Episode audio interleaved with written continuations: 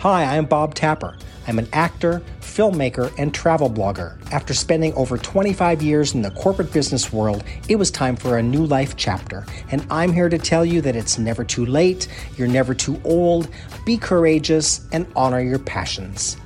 Welcome to my life abroad. Today's talk is about March 2021. And we did not open up as we kind of expected. Things are still locked down. And I think we have another month of it left, the way that it looks. So we are just hunkering down and doing what we can, doing basically outside activities because everything is closed except for essential stores. But we are allowed to go out, and of course, there are monuments and things to see that are not indoors, that are outdoors, that are very synonymous with Lisbon, and one of them is Henry the Navigator. Henry the Navigator is a discoverer, and he is the one who discovered, along with his associates, his associate discoverers, and they discovered the Azores and Madeira and Cape Verde. And they celebrate Henry the Navigator and with a large marble monument just along the Tagus River, and you can go walk around it. It's called the Monument to the Discoveries, and it celebrates the age of discovery and the age of exploration. It was built in 1960, and the tribute to Prince Henry the Navigator and his discoverers are all there. It is a gorgeous, beautiful monument, and it's actually located in Belém, which is only about a 10 minute train ride out of Lisbon. So, walking around, so I have some pictures on my blog, and you can see what a beautiful monument it is. There were not, once again, a lot of people there, and it was just so easy to go walk around and take some great pictures. The best time with that marble monument, the best time to take pictures, absolutely, would be golden hour, about an hour before sunset. It is just a stunning piece of work, and the detail is amazing, and it, you can just walk right up to it and get close to it, and it is the place to be photographed for sure when you're around Lisbon. So, Henry the Navigator, you gotta go and see him.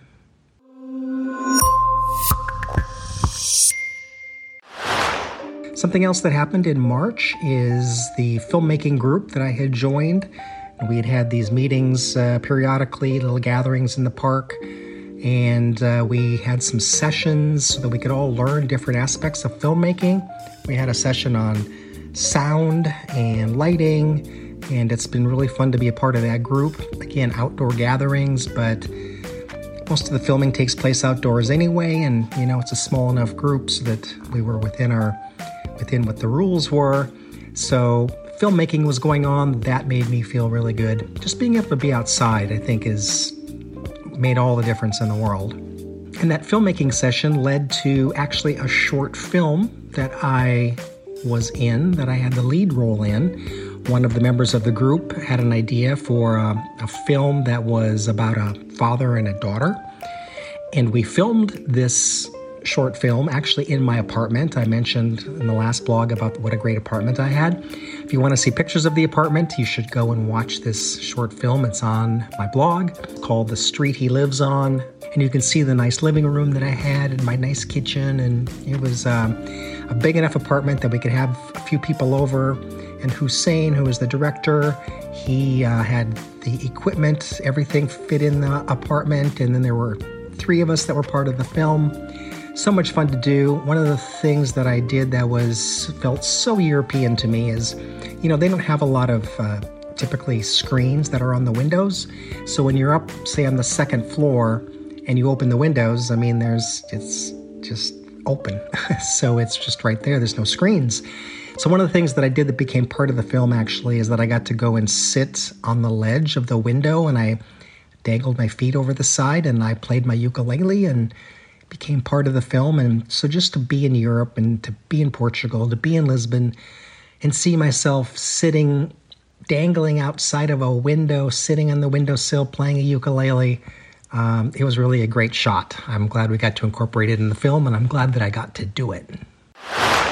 And then the other daytime activity, outdoor activity that I did is I went to up to Cascais, which I've mentioned before. Cascais is a about a it's about a 40 minute train ride out of Lisbon It's kind of a little wealthier community, but it's very, very scenic and very, very nice.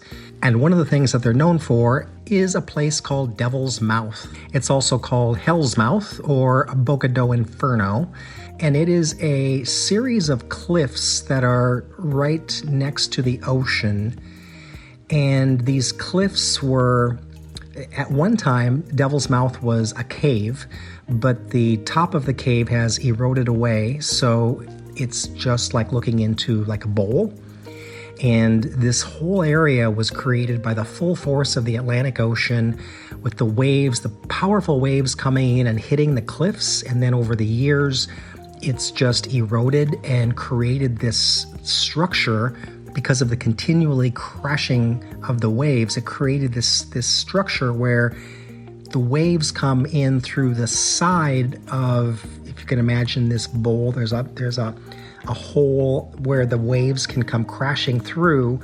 And then, if the waves are powerful enough, it can fill up and actually kind of overflow and create kind of a volcanic effect. They come into the bowl and up the sides of the bowl, and it just creates this this this turmoil of waves and water that's that's within this um, mouth like you would you would call it you would it would look like kind of a mouth like surface where these waves are crashing and swirling around there have been people who have slipped and they fell in there have been people who have been swept away by the waves so it has been dangerous but the the violent winter storms over the years is really what coming in and and and and swirling upwards creating like a volcano it, it is that is what's caused this this area of cliffs to be known as Devil's Mouth or Hell's Mouth.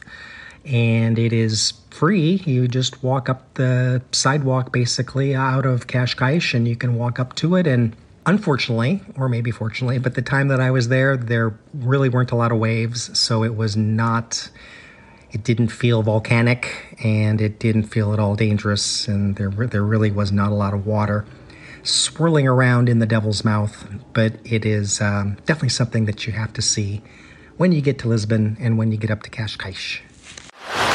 So, this month has really been all about just doing what I can and doing it outside. Whatever I can do outside, that's all we can do, and that's what we did during March of 2021. I also realized at that point, and I've realized so much during this journey, that there are people who've had it so much worse. I I'm not complaining at all about not being able to get into places or having places be closed or whatever. I I am so grateful and so thankful to be on this journey and I just know that there are so many people who have who have had it so much worse and um, I, I kept thinking about that a lot and I just kept reminding myself that I am just so so grateful. Well, that's it for now, and please subscribe wherever you get your podcasts. Make sure to click on the episode link in the show notes to see pictures and videos from this podcast. There's links to my socials and also a link to my Patreon page where you can support this podcast and join my community if you'd like. And you can double your life abroad experience by signing up for my free monthly blog sent directly to your inbox every month. Sign up at bobtapper.com. Thanks for listening.